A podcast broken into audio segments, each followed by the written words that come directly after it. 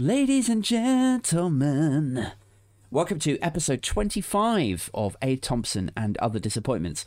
My guest this week is a TV production consultant and also viral slash comedic uh, online content creator. You might have seen some of his work in, I don't know, he's been in a bunch of adverts, but he's also created a hilarious, very dark humoured John Lewis Christmas ad uh, parody featuring a gingerbread man. You should definitely go and check it out. Uh, I thought it was fucking hilarious anyway. Um, this week, he's joined me on a Friday night for a couple of beers or whiskey in his case, and we've been talking about everything from fucking philosophy to psychology to depression to gentrification. Uh, it's been it's been a great ride. Um, so please give it up for my guest this week, Stoff Demetrio.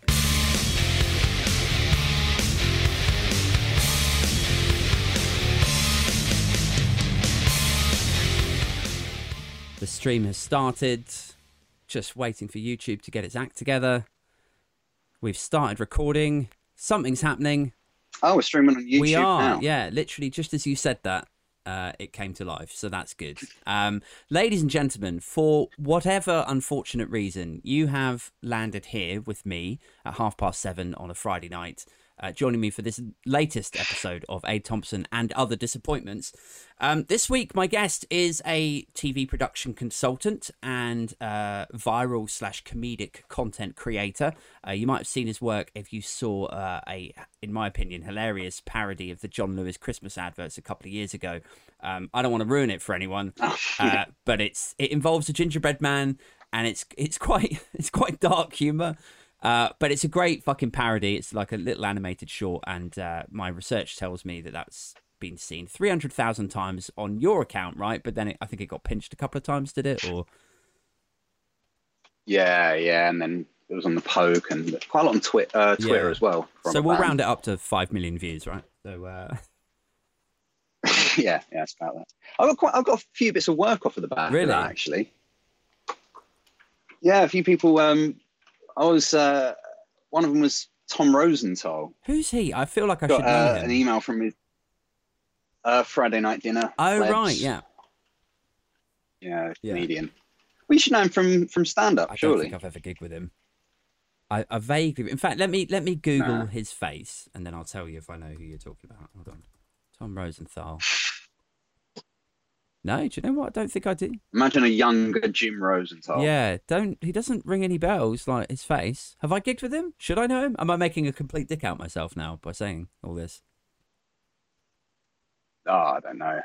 I mean, he did the uh, the old short student comedy stuff a long time Oh, ago, and uh, yeah, so it's probably yeah, it's probably just different stages. Probably weren't doing open mics at the same time or whatever. I mean, you don't need to give me a get out of jail free card. If I've gigged with him and I don't remember him, then I'm a bit of an asshole. But um, yeah, sorry, Tom. In the unlikely event that you're one of my 300 or 500 listeners, um, yeah. So Yeah. thanks very much for for joining me tonight, stuff. Um, I thought you'd be an interesting guy to get on the show because um of I, I suppose our backgrounds and um how we came to know each other through the now defunct social network Vine. Um, and we both got a sort of shared love and hate of the London comedy circuit.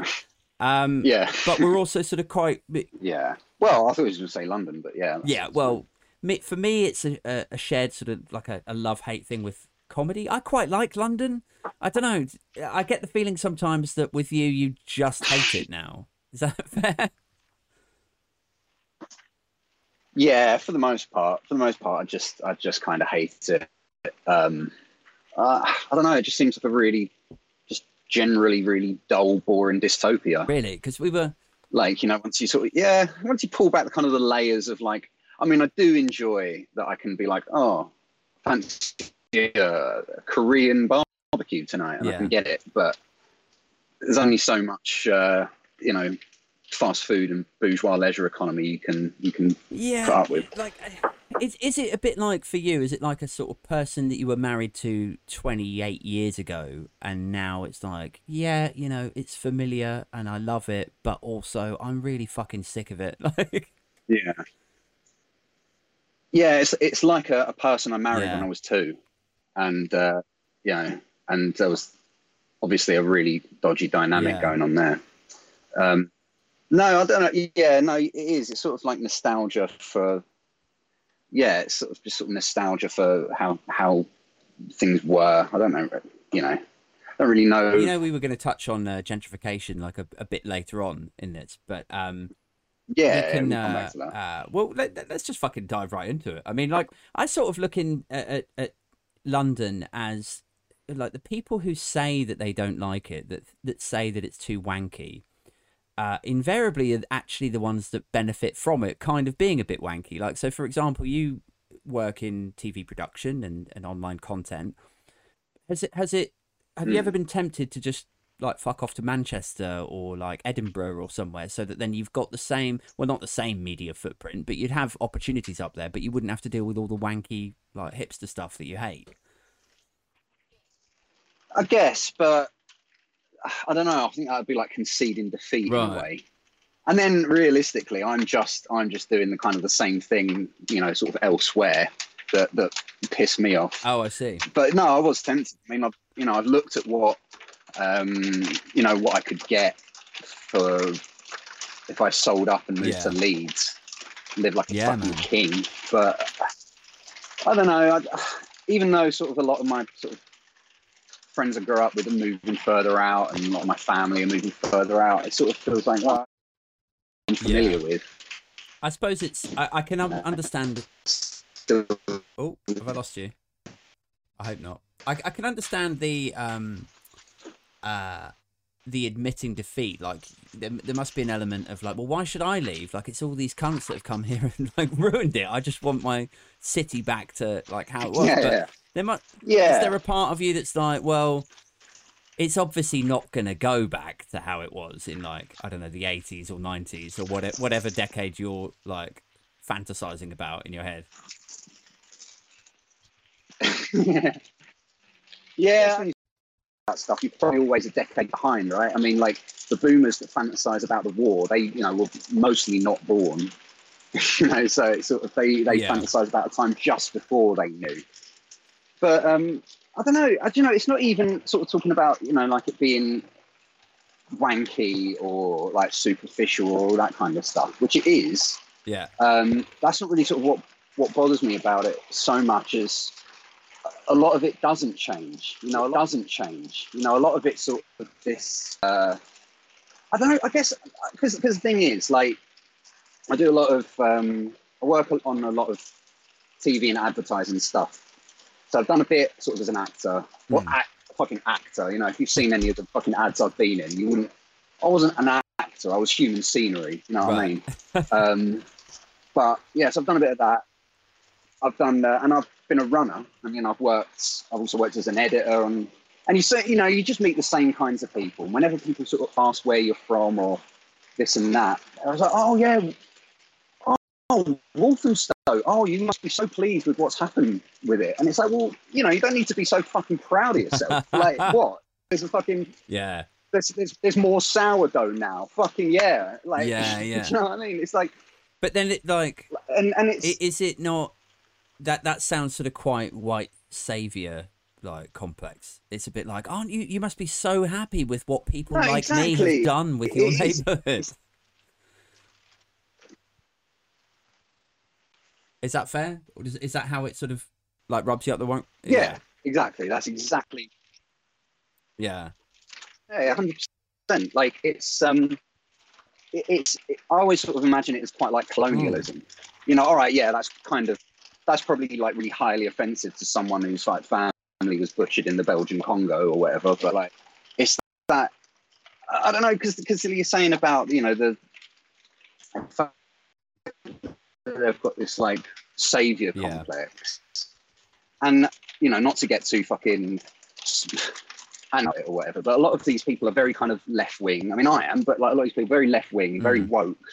And it's like, but at the same time, you're so proud of yourself to quite kind of move into a, a working class or and or uh, sort of very diverse area, and then just steal in a yeah, it's like so. I- you know, it's, it's not the most. I, I woke thing in sometimes think world. of it as the sort of like residential slash property equivalent of when upper middle class kids go to Glastonbury, and it's like you know in the third world people are literally living in tents and and walking through Yeah, I mud, guess. and you know they walk for an hour or a day or two days to get some fresh water. And it's kind of like the same in like a, a Glastonbury kind of setting, but in Glastonbury, Yeah. it's like a novelty. It's like, oh my god, like w- w- wouldn't this be crazy if we actually lived like this, Hugo? And Yeah. you know, that's actually someone's life somewhere, right? And it's sort of like a watered down, diluted version of that.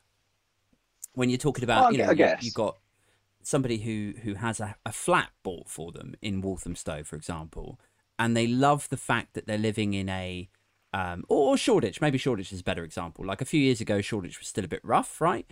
And then somebody bought their son a nice flat, and the son really liked the fact that it was a bit edgy and a bit dirty, and there was graffiti and there was a little bit of crime, and you know, it's like, well, wouldn't it be amazing if we actually lived here? But they know that they mm-hmm. fucking don't because they know they're just in that flat for like five years while it gains capital Yeah. growth, and then they fuck off back to Mayfair or wherever it is that they're from. Yeah, and then that and then that flat is inevitably rented at a fucking ridiculous rate that's much higher than it would have been if they'd have just stayed the fuck at home rather than having their little fucking Yeah. safari park experience. You know, it's like I don't know. I think I think it's quite when like when people say that oh it's so edgy and stuff like that. I think that's sort of almost like it's sort of it's almost the equivalent of like having your nose pressed up against the Right. glass at the zoo, just watching the fucking primitive primates. Yeah. Like, you know, it's I don't know. There's I something. know what you mean, There's yeah. some, when people say edgy, there's something you can kind of take. Like, Yeah. oh, edgy. Oh, you know what I mean? There's a, there's a, there's a there's a certain context behind saying that something's Yeah, edgy. I know of. what you It's mean. Like, there's a there's a there's a I don't know. I, I guess it's yeah, almost there's like an appropriation. it where it's like, I love this place. It's so edgy. And then if you started peeling the onion, Yeah, yeah. you'd eventually get down to the, the the what I suspect is the truth, which is like, isn't it so much fun to be on safari here and see all these Hmm. plebs out in the wild? like that's what it feels like. Um, Yeah, yeah. It's like those fucking idiots who keep going up Everest. You know, you've seen those. I don't know. There's quite a good film I watched the Mm. other day. So that's why in my mind. Um, yeah, my girlfriend had us watch this documentary about Everest and the Sherpas and stuff. And it's just basically more middle class white exploitation because the, the Sherpas are fucking going up, risking their life, setting up base camps on the way. And like these base camps Yeah. on the way up Everest have got like fucking libraries and TV and heaters and Yeah. fucking catering. And like the Sherpas are the ones that are like trekking across ice Yeah. floes to set all this shit up. And then they go, Oh, I had such a great time in Everest, you know, take, take a selfie. Yeah. And that's something that stays with them. But fucking, you know, next season the Yeah. Sherpas are at it again. Yeah, I know. You, but then it, like, here's here's the weird thing is I feel like I'm going to be a bit of a hypocrite now because there's a lot of there's a lot of London where it's been gentrified, and it's it's been advertised as oh yeah this is a real up and coming area and you know and I'll go there and there'll be like little cafes and little like craft ale shit and like Hmm. independent venues spring up and all the shit that you probably that winds you up about where you're like oh fuck's sake like these motherfuckers like move into every neighborhood and then the rents go Yeah. up and all of that stuff i really love it like um, i i remember like hanging around in, in like parts of hackney and seeing like these little independent bakeries and stuff and i'd be thinking i live in turnpike lane and it's such a shithole like i wish that they'd build crossrail in turnpike lane just so it like improved it Yeah, you know yeah. I mean, I can't speak too much for Turnpike Lane. You know, I don't know. It sounds like a shithole. Um, but I don't know. I, I just don't. I think the thing is as well is it doesn't really change that much. Really, like. Like that's the thing. I think they are quite superficial little changes. Like, all right. I mean, I can't fault the hipsters for bringing craft beer. You know, um, but then again, you can go to fucking Lidl, buy a bunch of like actually really good like little Right, hipstery well, craft beers. You know, in the fucking. Uh, oh, this is where it gets weird little, though you know, and they're cheaper, and it's like, and that's the thing because, and, and this is Oh, I was just going to say, like, this No, is the thing: is it's it's the difference between, right? So you take the craft ale in Lidl, for example, or Aldi, and then you take a craft ale that's served up by a bearded guy with a load of tattoos in a MDF uh, strewn um, half bar, right?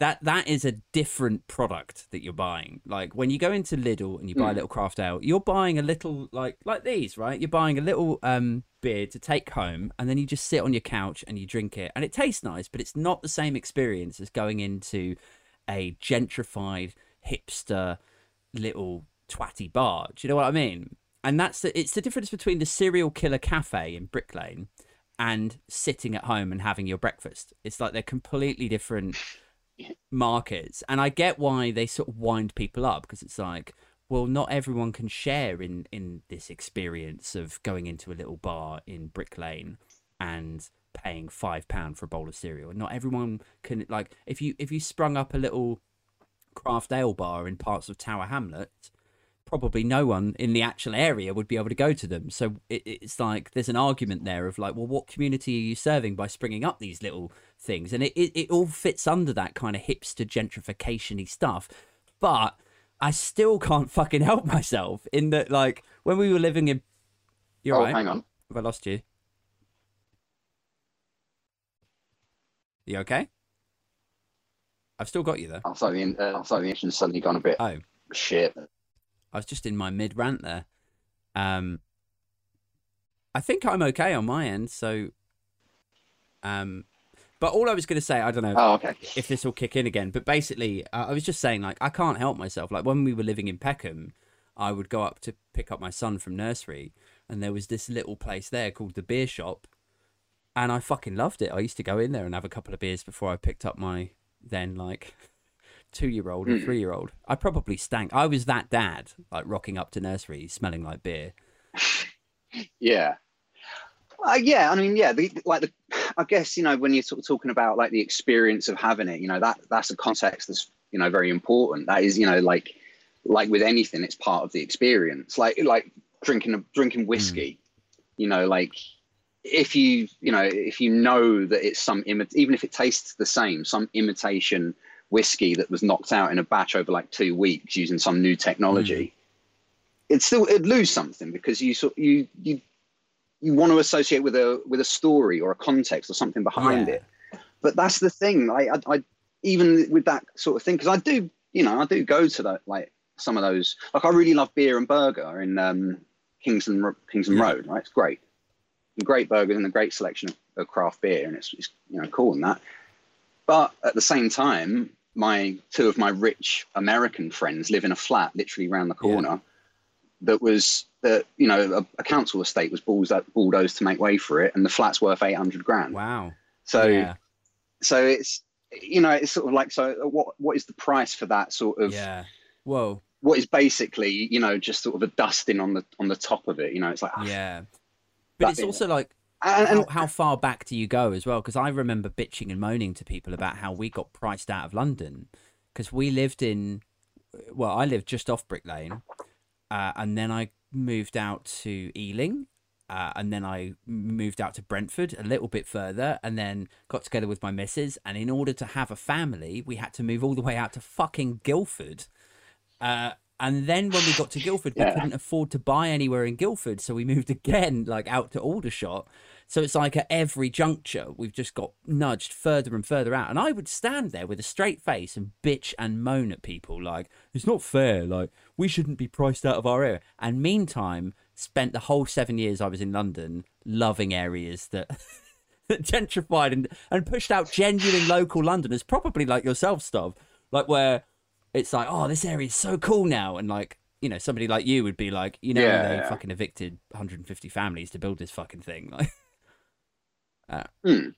yeah like and you know that i think because there was a there was one I can't remember it was I think it was Heygate Estate um that the story of that it was one of the it's very central what was a very central London council estate and uh, one of the sort of first with the big sort of redevelopment plan and what really bothered me about it um, and really sort of you know pissed off my kind of lefty commie sensibilities was that um, basically well my, my I found out my granddad just a side note my because I've been doing this show Yeah. about my granddad like live show hopefully for Edinburgh and a big part of like I sat down and learned about his life and stuff he was a fucking like right on communist like he because he's He was a peasant farmer in Cyprus.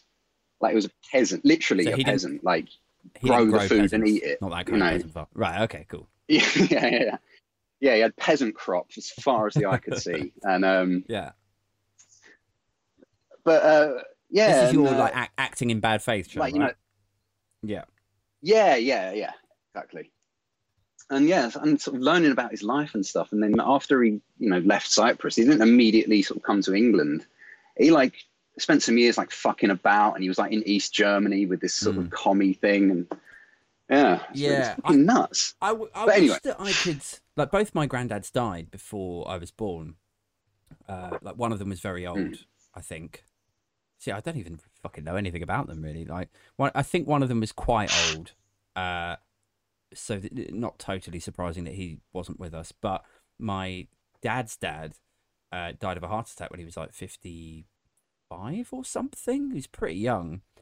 Uh, so I don't. Yeah. I've never had an opportunity to to like drink in these sort of you know pensioner stories and like wartime, you know, all, Yeah, that stuff. Uh, all I can go on is what other people tell me, which is invariably, you'd you'd never know a hard day's work in your life, son, like that sort of shit. Like, um, which is maybe that's true, but like that's someone else's grand. Like I, I would have, I'd love to sit down with my like grandfathers and hear the kind of sta- tales it, it sounds like you heard. Is there a part of you that's like, Yeah, no, it was great, and it was great because I videoed Yeah. it as well. Was there a part of you when you were talking to him where you were like, I am such a piece of shit. Like, here I am moaning about. Oh no, really? hundred percent. Like that is that that was literally the basis of the show. In the end, the show was about how, you know, when I left Yeah. uni, you know, fucking, I did a master's him- degree. My granddad you was a him how he managed that dynamic? Because that's really what I'm looking for with this show is to make you come away feeling like I am such a piece of shit.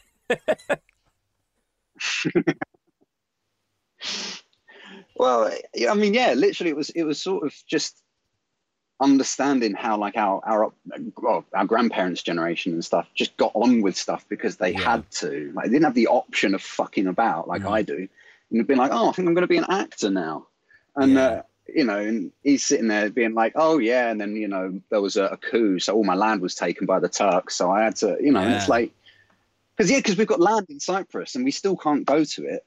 Like we can maybe do a day visit. Yeah. that's it. That's fucking nuts, know? isn't it? It's like, yeah, it's like real hardship. Yeah. Like the kind of hardship you have no recourse of fighting back. Some some guy in a fucking soldier uniform just rocks up and goes, "Yeah, you know this house that was yours?" You're like, "No, this is my house. I bought it. It's mine. I, I own all, Hmm. all the land all around it." They're like, "Yeah, no, this is uh, property of the state now. Fuck off." Like, what would you do? Hmm. And if you know, like, if you fight back, they'll just shoot you in the head, and like, do God knows what to Yeah. your family. So yeah, like real problems. And meanwhile, like people like you and me are like, this guy said something mean to me on Twitter, and I just can't get it out of my head. yeah. yeah, exactly. Of- yeah, I mean, because like I had a fucking, I had a massive, horrible bout of depression. Like, um, because I always had like depression problems, like like all fucking straight white Oh, men these sure, days, you yeah. know. Yeah, and um, so like, and that was sort of a big part of what prompted it because it was like, look, let me, I'm gonna try, I'm gonna try and get some fucking perspective. Um, I mean, I've got some perspective, but it just showed me more of what a piece of shit I am. Kind of shone more of a light on it, if anything. yeah, Like, well, I went into this thinking I was it might be a piece of shit, and now I just know for sure Yeah. exactly what it is about me fighting fire shit. with fire. Um, yeah, it's funny, isn't it? It's like, um, uh, you know, I, I have, have quite a, I can't even think of the adjective really to to use here, but uh, I, have quite a healthy, I think, attitude to depression. Speaking as someone who I think I th- I was never diagnosed, but I think I suffered with depression reasonably badly in my late twenties and maybe early thirties. Uh, and I've I've listened to a few podcasts on it and stuff, and and I don't know if I'm I don't know if I'll cling to this belief forever, but certainly for the last few years, and I think for the foreseeable future until someone convinces me otherwise. I think my attitude to it is like I when I felt the most depressed was when I had no real goals and no real feeling like I was actually working towards something. So when people come out and say, well, you're only depressed because you haven't got something to work on, or you're only depressed because you haven't got something to put your mind on, like you know, focus and work towards. I actually sort of buy into that quite a lot because since I, Yeah. I don't know if it would work for everyone, but since um I see this is going to sound really pretentious and fucking insufferable now, but since I got into like stand up, uh, that was the first time in my life I felt like I could fucking do this. I actually feel like every week as I try this, I try this this joke again, and I'm going to twist this word here, and I'm going to try a slightly different metaphor, or you know the process that we go through, and and and every week it would just sort of you know improve a bit and then i'd fuck up and i'd be like oh well i'll go back and try this other you know. But it, there was a, a, a crescendo of sort of achievement to it where i was like i can feel myself getting better and more confident at this and it was like a skill set and a confidence that was growing that i had never really felt before. Um like i'd had other other hobbies and shit but never anything where I'd actually had people coming up to me afterwards and like honest, like being honest with me and saying like that was great, that was really good, like you should do this, be excited about it for me, like, and it completely changed like how I felt about it. I was like, I could fucking do anything. I could like if I just work hard at this, I can actually do this. And now I feel like when people get depressed or they Yeah. or they speak about depression, the first thing that leaps in my head is like, well, what what are you working on? What are you trying to do? Like, is there have you got hobbies? Are you working? Are you training? Yeah. You, know. I mean, it's definitely a bit of both, Mm. you know, because I guess what you're sort of talking about is one kind of depression where, you know, it's that kind of listlessness, you know, because we we we're like monkeys that have evolved to start dealing with fucking problems as they arise, and we haven't really Yeah. got any. So, like, you know, we're not we're so then we sort of turn our thoughts inwards and start going, oh fuck me, I'm a I'm a piece of shit and this and that, and and again, you know, sort of, you know, sort of going about like sort of show thing too much, but like what you're saying, because when I started writing this show, I started getting really into like reading Yeah. philosophy, because like the idea because it's about being an actor, right? So it's called acting in Mm. bad faith, but that's that's um, you know, that's sort of a reference to stuff in like philosophy, you know, stuff like Sartre and Mm. Camus and that. So like, bro, I've got to learn about this. And then, you know, so you learn about, like, so Camus sort of point, was this philosopher that pointed out how absurd Mm. life is and everything's meaningless and this and that. And the sort of shit that makes people go, oh, you know, life is Yeah. meaningless. But he starts sort talking about, and this is what my show opens with, you know, with like this sort of, with like this picture of Sisyphus right? So like so it's like me with Sisyphus's head. It's like this bit weird dream sequence. Right. I'm nodding along like I know who the fuck Sisyphus is. I have no idea. Oh, Sisyphus, right? Uh, All right, it's like a Greek myth, right? It's this um, king thought he was better than the gods, so they punish him by saying, right, you've got to push a boulder up a hill forever, Oh, right.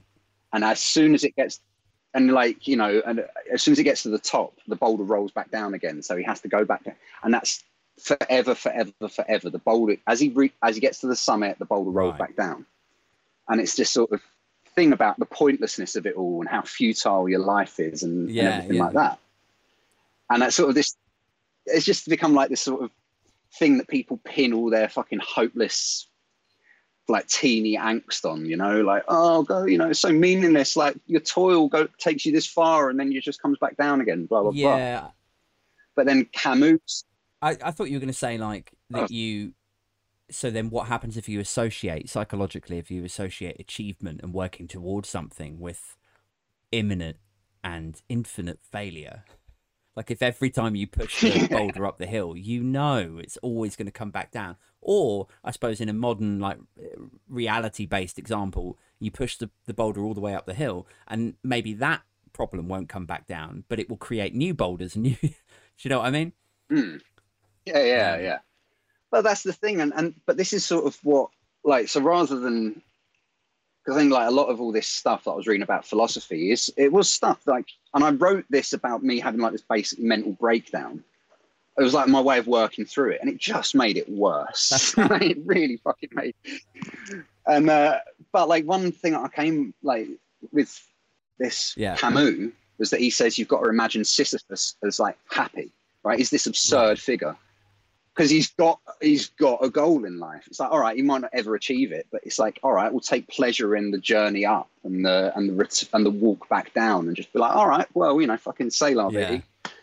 Um, and I think, and that's sort of what you're, what makes me think of when you're saying about, um, you know, your depression. Your idea of depression is about people having something to do, or having like having a goal, and like to an extent, yeah, like definitely because you've got to have something to do. But then there's that other kind of depression that's just like chemical, fucking like like weather. Right. You know, it's like a it's just a phenomenon that happens. Yeah. It's like like when I've been really seriously depressed and people come up to me after I've done like a good gig or whatever and they go, Oh yeah, no, I really liked your show and I'm thinking, You fucking lying bastard, out there you? Yeah.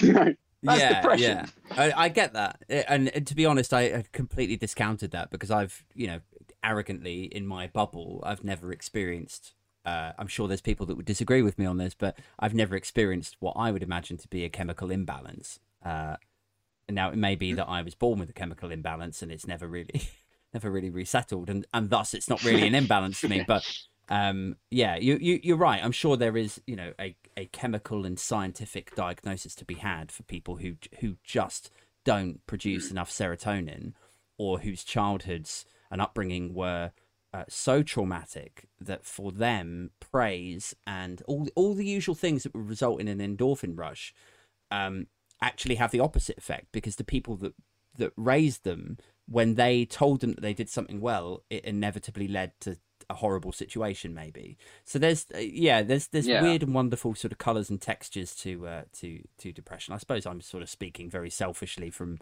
from my own experience i'm like you know i felt a bit Yeah. i felt a bit down and a bit lost then i found something to work on and it turned out all right um Yeah, but then then that's that's not necessarily to say that like how shit you were feeling when you were down isn't as bad.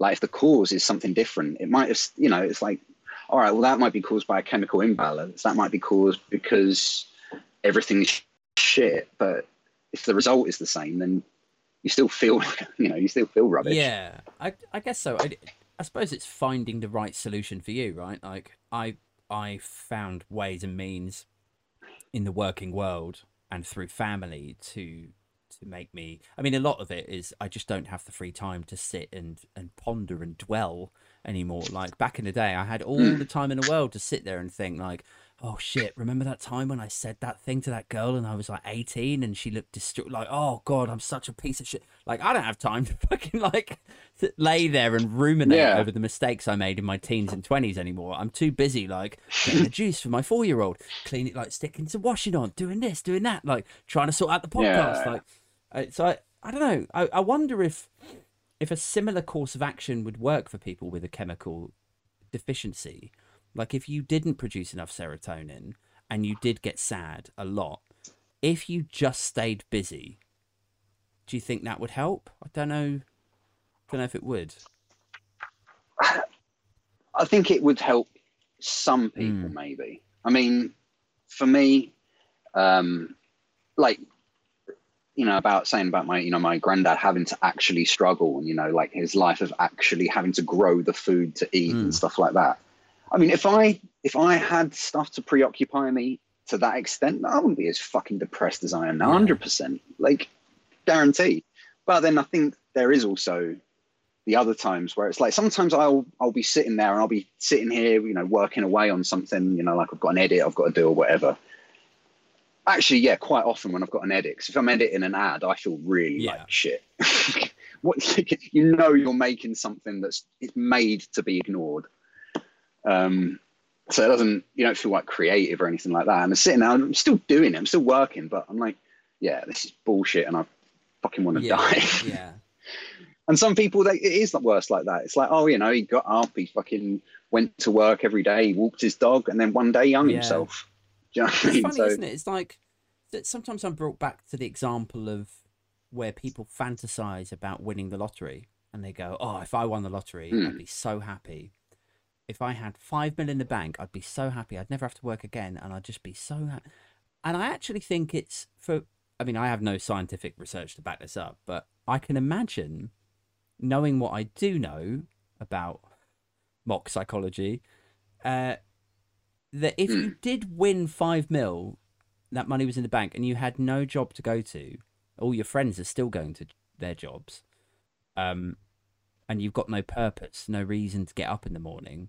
It's got to be a bit like. I mean, you can fill up your time, right? For to to some extent, you can go on a holiday, you go on this, you go on that, you treat your friends to a night out here and there. So I'm sure you could stay busy for a bit. But A, you don't want to piss away all that money, so you wouldn't keep doing that. And B, you would just run out of these sort of salacious big nights out and like eventually you'd be like, let's just buy a house and set and then you would sit down and you'd be bored. And I I actually think weirdly, perversely, for some people winning the lottery would be the death of them. I think they'd win it and they'd be like, This is all I've ever Mm. wanted and I'm fucking miserable. I, I could totally see that happening. Yeah, I think because we're just built different. Some people have to know that they're getting up in the morning and going and doing a Mm. thing, and um, you know, know that they're.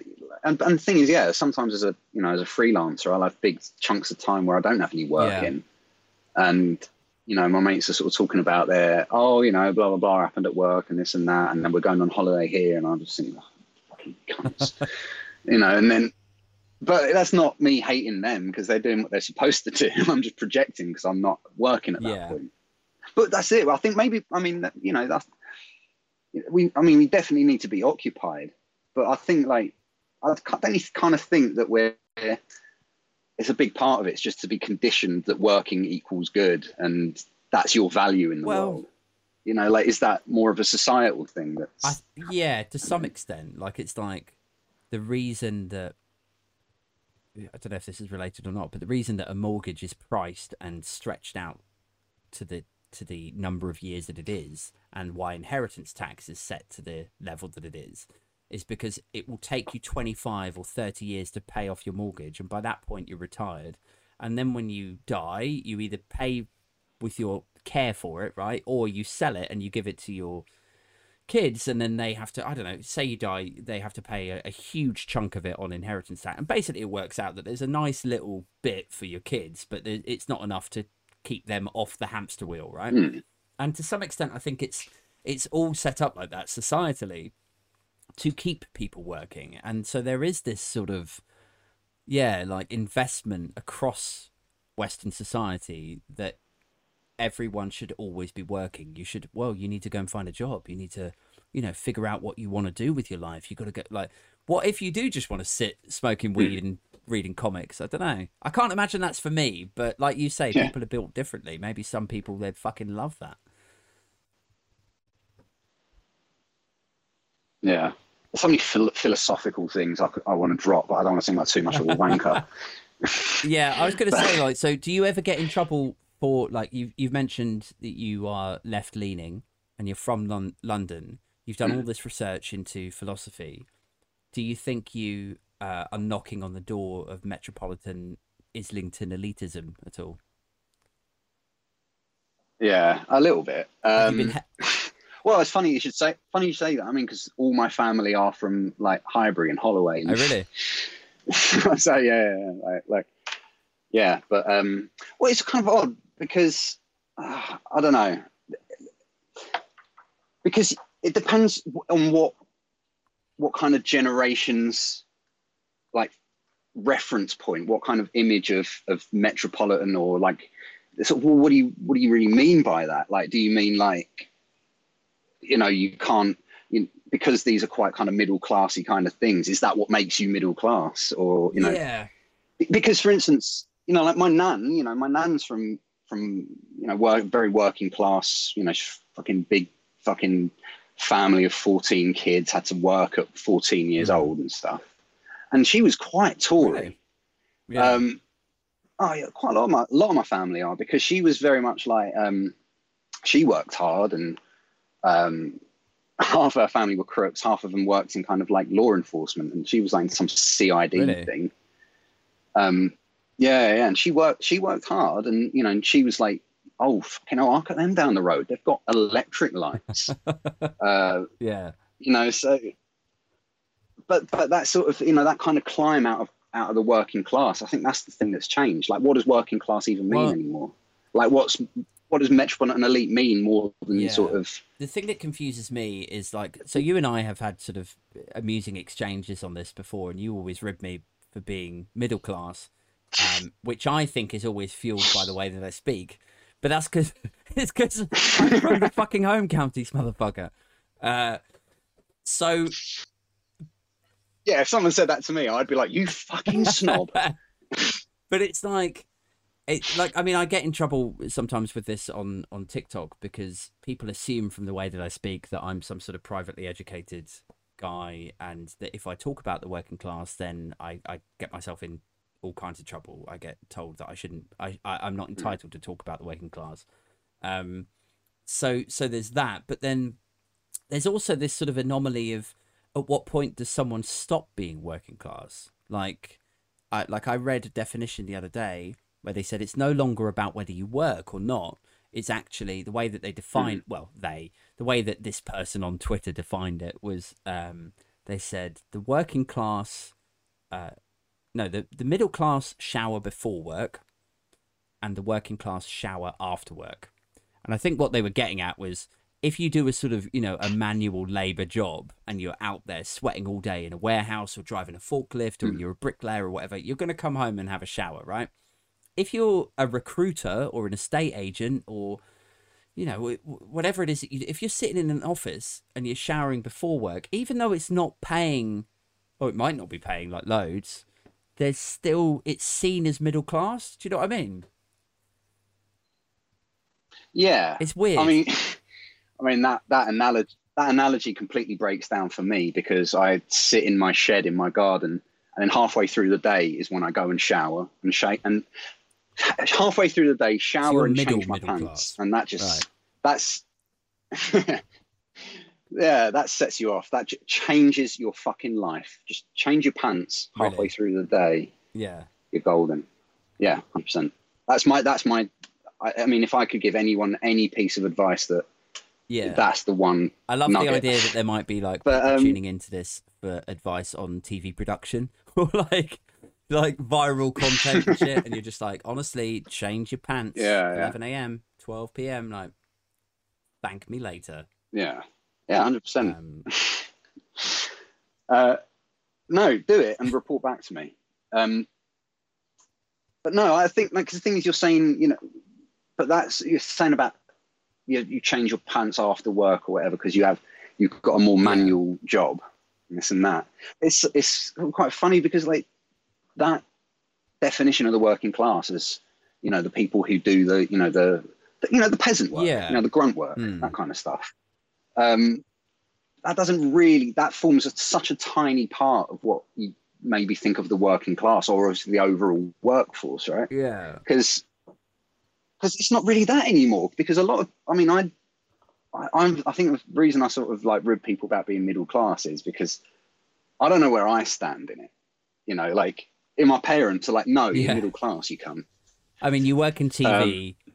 you know, you, You you, own a work- flat. You've got a, yeah, you've got a fucking yeah, you've got an MA and, and a fucking uh, and you ponce around in Yeah. arts, like yeah, but but this, at the same time, like you know, I I still for the most part earn less than my friends who do have traditional working class jobs. right. Yeah. Um, so this is an interesting like distortion and- or contortion um, of of our understanding of class, and I, I I can't remember where I heard it. It might have been on an on an Ian Dunt podcast, but he was talking about like Britain's obsession with the northern ex-Labour voter, and like get like na- Labour need to get back in touch with the traditional working class, etc., etc. And uh, the the media narrative is that these are you know ex-mining families, and Labour lost them, and Labour are too sort of Islington Remoaner elite, right? Um, and he was like, why is there this sort of expectation politically that a electrician or a plumber, some some of these guys will be like putting in 50, 80, 100k. Um, mm, I yeah, mean, I'm not I'm not exaggerating. Like sometimes plumbers, sparkies, that's yeah, that's what they No, make. They 100%. make good fucking wedge. But they will be valued in terms of their uh their vote and why Labour lost them above some like 22k a year or like 20k a year university graduate in London who's living in a house share Mm. with fucking mice walking all over the floor. It's like, who's the Yeah, working yeah. class one there? Do you know what I mean? No, exactly. Yeah, because it'd be things like I mean, like um, my uncle Terry, right? Um, he's not, you know, he's he's dead, uh, dead now, but he was one of the richest people I knew.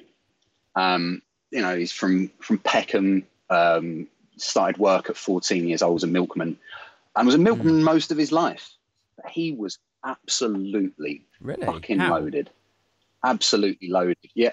Well, so this is so when my this is quite weird. So um, my dad used to be a milkman. So my dad's quite middle class, to be fair. Like he works in IT and you know, he's, but um, he when I was very little, he was a milkman and he started his round um, Hmm. around Brick Lane. And yeah, no, it was like it was it was to be fair totally different then. And um, yeah, and it's but he started his round there, but like it wasn't like door to door. It was sort of business to business. Um, and like, so it'd be like going to banks and houses of parliament Okay. they used to deliver to and stuff like that. But it was all, so you'd have like, you'd have like milk and cream and cheese and fucking yogurt and juice and all this shit as well. Um, but what they do, and like, so you basically you're running a business, you're almost self employed, you're kind of a contractor for the dairy. And if you just were a bit smart with it, you could make a lot of money. Like one of the guys my dad worked with, um, what they used to do is like you could buy like your cream from the dairy in and it'd be priced in Right. per gallon. And then you could sell it in like either per per pint or per liter, and then there's conversion that goes on. And then you re- when you resell it, there's a markup between what you paid, what, Yeah. what you say you paid to the client, and then that. And was, yeah, and so this guy used to make like about twelve hundred quid a week just off of cream. His cream racket alone would give him an extra twelve Right. Okay. quid Let me a week. let me back up a little bit. Check I understand this. So, he, you, your uncle's a milkman. He does the rounds for the Hmm. milk, like the dairy place, right? And then what he's doing is Yeah. he's sort of going over to these businesses, and they are businesses, not residential. And he's saying like, or is is he even telling them, or is he just sort of saying like going over to this place over here, buying in a load of cream, and then he sells the cream Hmm. to them, and they think they're buying it from the dairy, or he's saying to them like, you can get your cream cheaper with me. Yes. Yeah, yeah. I mean, and that's the thing because like the reason my uncle then obviously made a lot, lot more money was that he set up his own kind of business. But you know, you are still going to the dairy. You're still, you know, but not a contractor. But then he had like you know his own vans going Right. out and doing this and that. But um, but yeah, it was basically that. It was yeah, just and I think to be honest, if someone's if someone's Yeah. cockney enough and they come up to you and they've like he used to talk like he had a roll up just balance like yeah so i told Si get the van like go around there get the van just talk about right there do you know what i mean and like i just think pe- people like that i feel like there's just an instant like power balance Yeah, in yeah. their favor it's like no you're, you're so working class that i'll just Mm. believe what you're saying Yeah, yeah, I know what you mean. Like you wouldn't you you wouldn't assume. I don't know what like is that a sort of embedded snobbery in me? Like I wouldn't assume that somebody that spoke like that was going to fuck me over. I'd be like, "No, you're a good guy. like you you're happy for my business." Like it's so weird in like Yeah. ingrained in my head. And I'm not saying it's right. I'm just saying it's like it's No. there. Um Yeah, and I'm sure people play on Yeah. it and stuff. You know, like it's like when you get a call center. You know, they have the specific stages of when you phone a call center. The first ones are usually Yeah. Geordies because, like, they, they've found that it's the most comforting and relatable accent. So they go, "Oh, you're having trouble with your internet today, Pet?" and go, "Oh, well, you know, it's not that bad. Yeah. It's just, you know."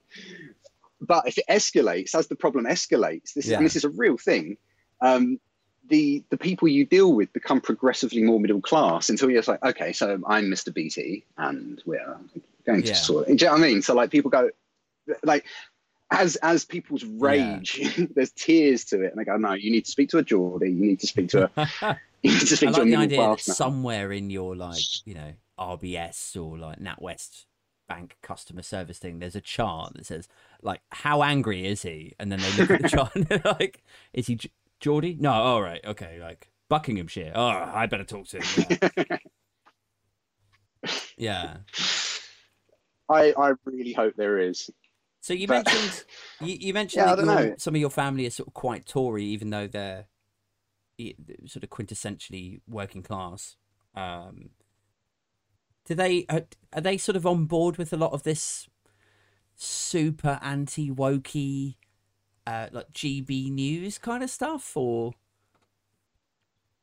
I, I wouldn't have thought so. that's reassuring. Um, that's good. because you know I think they're sort of it's it's kind of weird. Like some of them are, are quite Tory, but are kind of like in other ways pretty Right. progressive.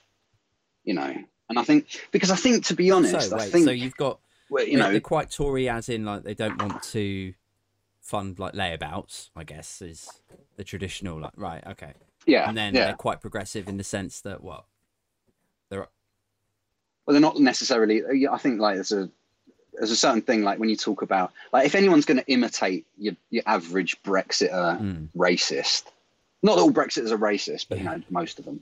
But- But like, it will always be in a kind of oh no, they're coming over it, and it's sort of this affected, very working class voice. And I even do it if I'm imitating Brexiter or something. Like, oh yeah, you oh mate, I fucking get left I get in so much out. trouble on TikTok because whenever I do a yeah like a dumb Brexiter, uh, I I always put on a working class voice, and uh, Yeah, it's not so bad for you Yeah. but like when you like i'm me and when i sort of move into a like working class voice to to caricature that kind of individual uh it's like they they see it as me sort of punching down or like trying to insinuate that yeah, yeah.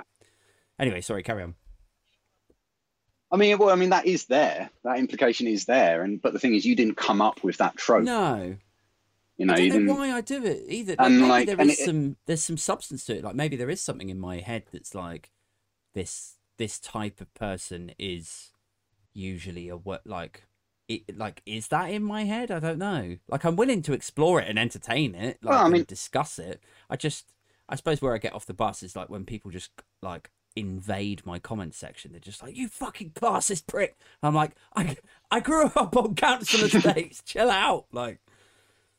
Um, I don't know. It is. It's a. It is a weird. It is a weird one. But like, I, I guess it's always just going to be seen as like a punching down kind of thing. And like, but that's yeah, and it's sort of.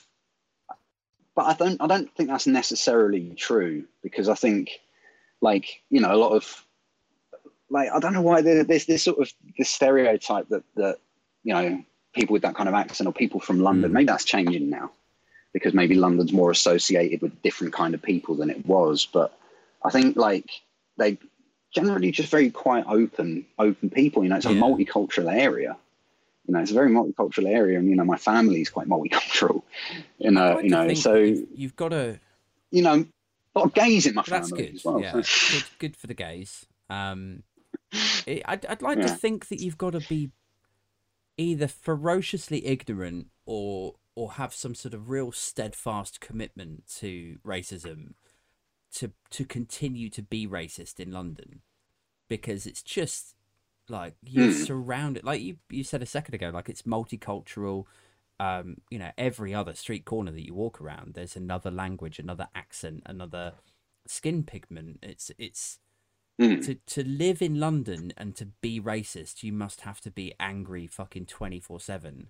And I don't, I've never really encountered anyone like Yeah. that. But then I don't know who the fuck am I to sort of say whether an area is racist or not? Because I'm sure if places were racist, like it's not going to affect me in in the nicest, most sensitive way possible. It's not Yeah, something that really yeah. like impacts me every day. You know?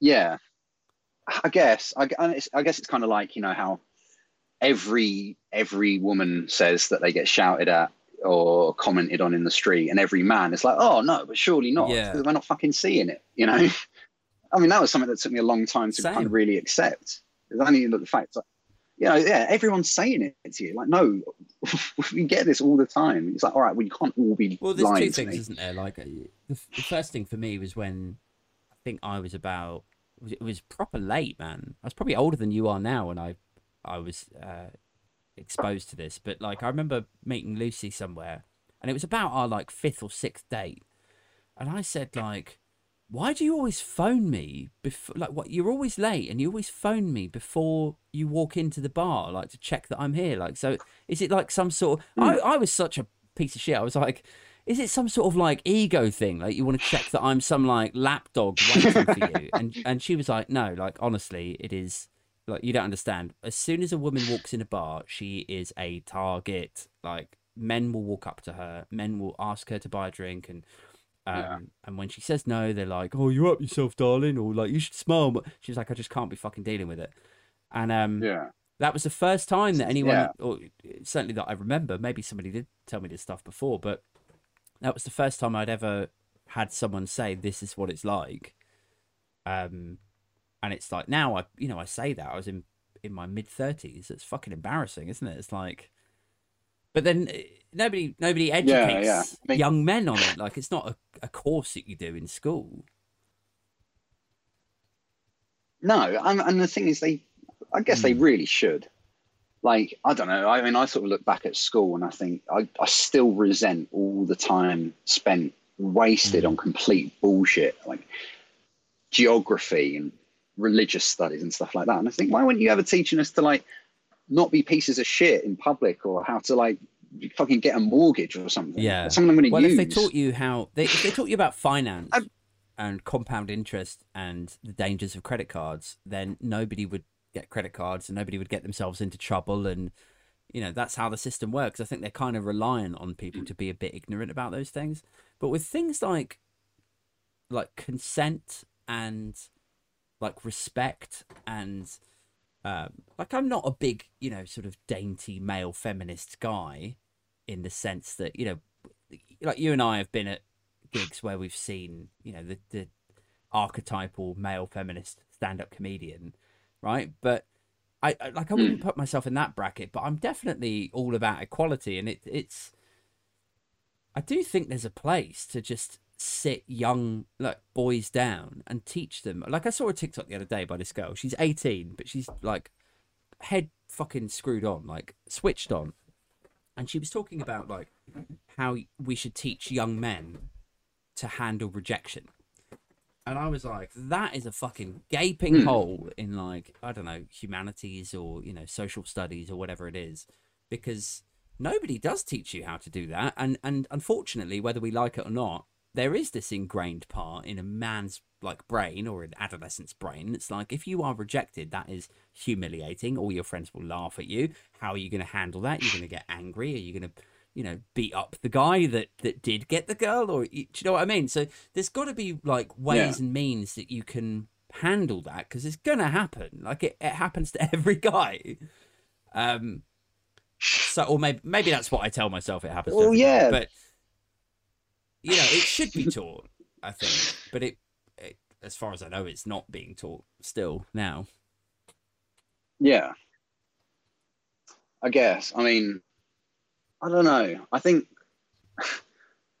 it's sort of weird, isn't it? Because it's like, why, why, why is it this sort of thing where it's like guys are constantly like, oh shit, I need to, I need to fucking have sex right now. I need to, you know, blah blah. blah. You keep chasing it, where girls are fending off dick with a shitty stick. You know, like it's a weird because like why is that? Like girls are no less horny, but we're the ones going, oh fucking Well, because I don't know, man. Like I, I'm no scientist, but I think it's something to do with like like cycles and the sheer amount of sperm that we Oh, yeah, create in a day. Like we have, Yeah, you know, tens of millions, if not hundreds of millions of sperm that that just have to fucking get out. And women have, you know, that, that window in the month where they're most likely to get pregnant, and so they get horny and they wear less, and and I just think from from a man's point of view, when certainly when they're in that sort of young, reckless adolescent up to like you know 28 ish kind of, which is when the frontal lobe is actually fully developed, so it sort of ties in with it. Um, when they're in that reckless, risk taking period, a lot of men would just fuck anything, whereas women don't have to Hmm. worry about like going out to find something that they would sleep with. Um, it's it's there on it's a buffet all the time. Like most women could walk up, like not all women, but a lot of women could walk up to a lot of men and say, "Do you want to fuck?" And the guy would immediately go like, "Yep, yep, yep, yep, Yeah, yep, yep, yep, yes, yes." Did I say yes already? I should say yes. Yeah. yeah. Um. So it's it is different.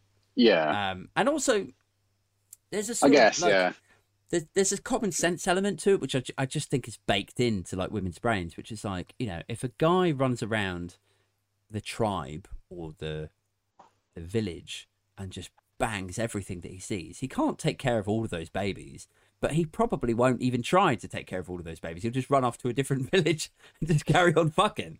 Whereas the woman Yeah. is sort of she's there with the babe. So for her, it's there's a vested interest that's biological, that's baked in, that she has to just be more choosy, right? Like, so I think that's, I don't know, Yeah, I that's guess. that's the way that I look at it. Anyway, that's how I justify that fewer women wanted to have sex with me than I wanted to have sex with. yeah. Fair. I just always, I, I guess, um, I guess I've always just sort of come off really aloof and disinterested with girls, which you know has just really helped in the in the long run. Well, then why are you growing your hair to look like one? I mean, you know what? I because when I was when I was like mid teens and I had I had a shaved head. Um, I was constantly being like, "Oh, why aren't girls interested in me?" Yeah. Oh, fucking, and and the, um, I remember starting to talk about, "Oh, I might grow my hair because I'm into guitar now and I want to be in a band."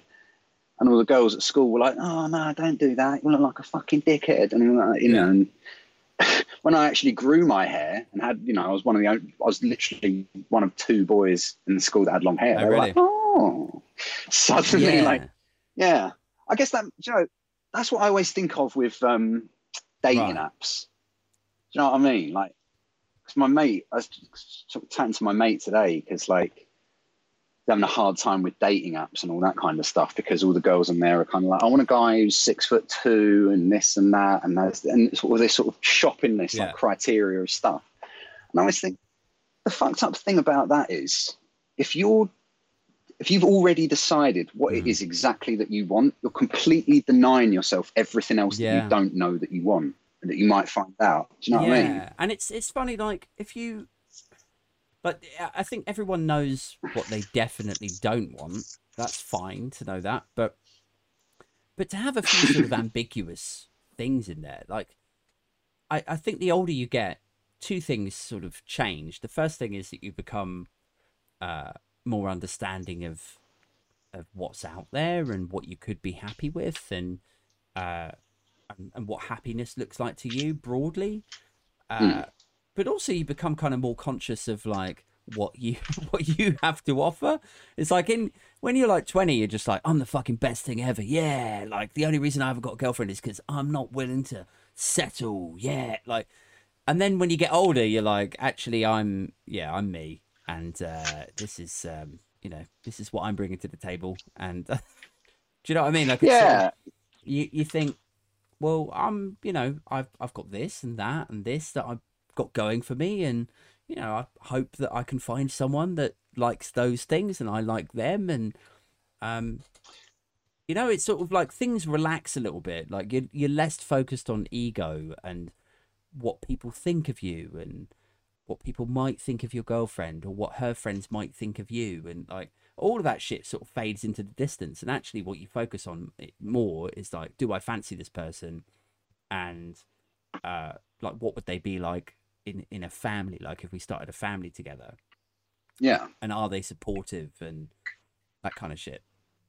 But then that's you sort of you know it's becoming at peace with who you are and all that kind of stuff. Mm. and it's like but that's sort of more my point though isn't it? Like if you're that you know like someone being you know knowing exactly who they are and what they want it's like you, that's that's a thing in itself but that's not going to be like a thing on a dating app.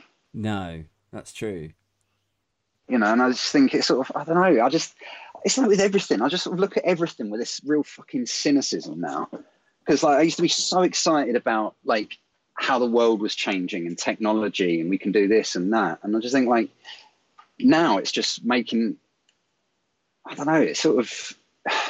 Oh, I just don't sound like an old bastard. Yeah. But it's. I don't know. I think it's sort of just like like like the dating app thing. Mm. Even though I'm like, you know, I've been with my um, missus for like, I don't know, twelve years or some shit. Quite a while, right? Yeah. Um, How did you meet? Did you meet yeah, like, at yeah, college like, or something? I was like 19. Yeah, yeah, at uni. Um, yeah, I was in my end. Of, I was in first year at, at uni when I first met her. It's kind of weird, but um, it's the same as like like I kind of in a way miss how TV would just tell you what you had to Mm. watch. You know, like, but not because not because I don't want the option. It's because like oh f- fucking thursday at nine o'clock everyone's watching this and we're, we're sharing this experience together and and Yeah.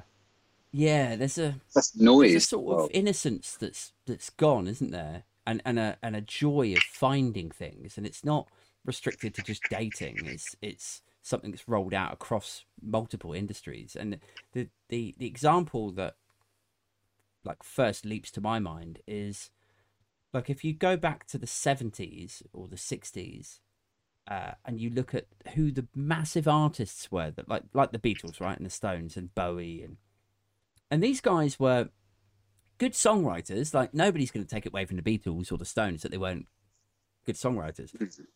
But they were good songwriters in a time where you listened to Radio 1 or a pirate radio station before Radio 1 and there were only like you know five or six bands or like you know there was only a few songs that were going around and you would listen to that one radio station so Hmm. whoever was on the playlist you'd be like oh i fucking love this song and so these bands that like you had one funnel one tube if you like that sort of came down and gave you your music uh supply for the week or every two weeks however often they they change the playlist.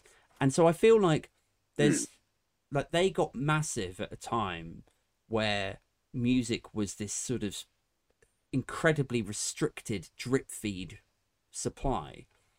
And now it's just fucking everywhere.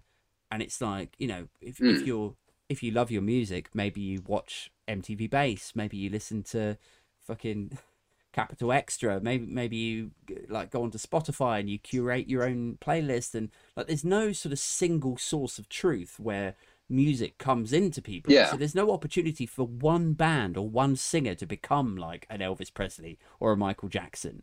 Uh that like those days are fucking done. And in the same way it's like with tv and films it's like back in the day there would be one big blockbuster that would come out a month and everyone would be like oh have you fucking seen Mm. back to the future yet? Oh you're missing out. Oh you got to catch it before it goes on to video. Now it's just like yeah have you seen that thing on netflix? Nah no i'm watching something on amazon. Oh right what are you watching? Oh one of the other thousand things that came out. There's a, like, there's no Yeah. like special drip feedy feeling anymore. And I've, it, maybe it's the same with dating. It's Yeah. like in fact I, I i gather from what i've read that it is the same with dating. It's like um you know this this idea of meeting that one person in a bar who's a friend of a friend that you hit it off with and it's magic is Mm. sort of out the window because if, if you Yeah, meet someone yeah. like that you might have a good conversation with them but then when you get back home do you just pull out your phone and pull up like tinder oh cool yeah he's messaged me or she's messaged me and yeah. then you go out on three more dates that week and do you know what i mean like it's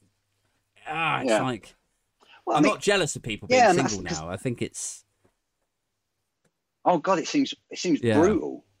Like if you fantasize about being single you want to fantasize about being single uh you know well i was going to say in you know in like you know whenever your teens was but i guess the best time would be like you know the 70s right? Yeah. After after women's lib and yeah.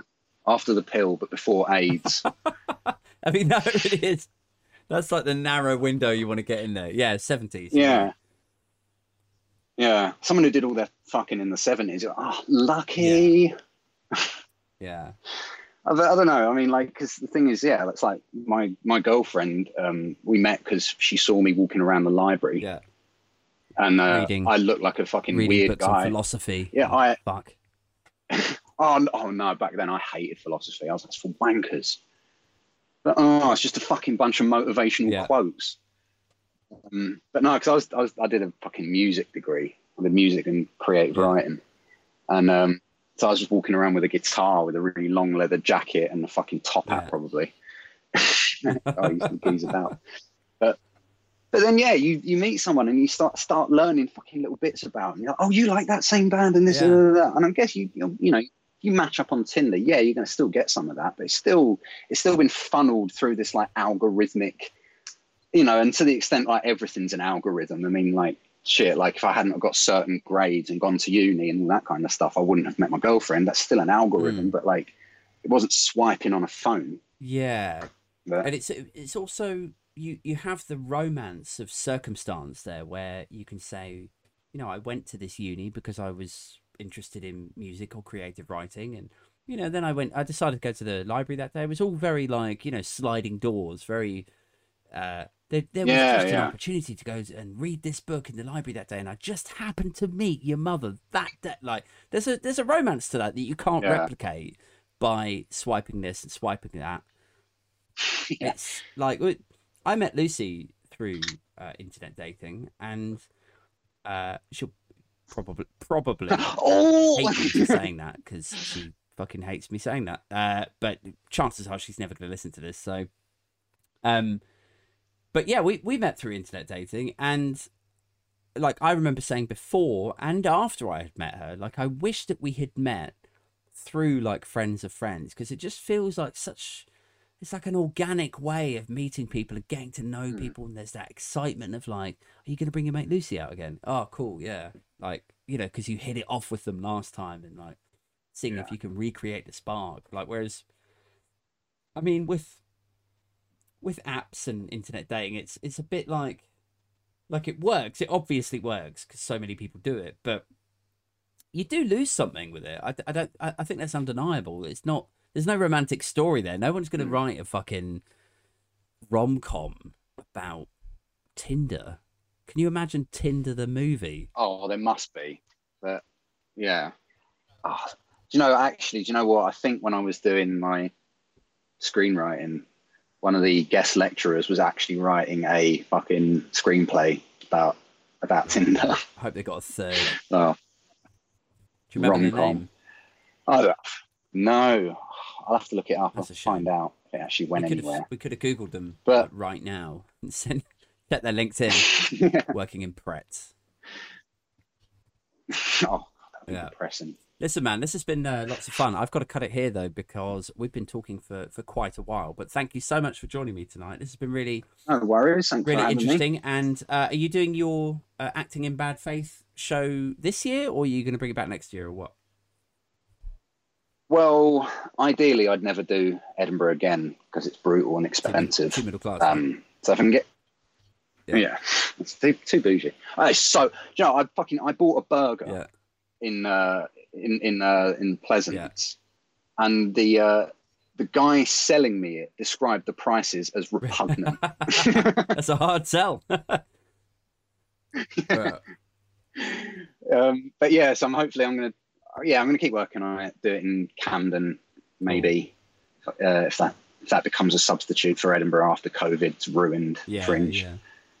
which which which by all accounts it has. So Okay, well, I'm devastated to hear that uh, the Edinburgh Fringe is not going ahead, even though I had fucking no plans to go. Um, but yeah, I will. Um, I, I suppose I should sort of direct people to your Instagram, I guess, because you're not on Twitter, right? Or not?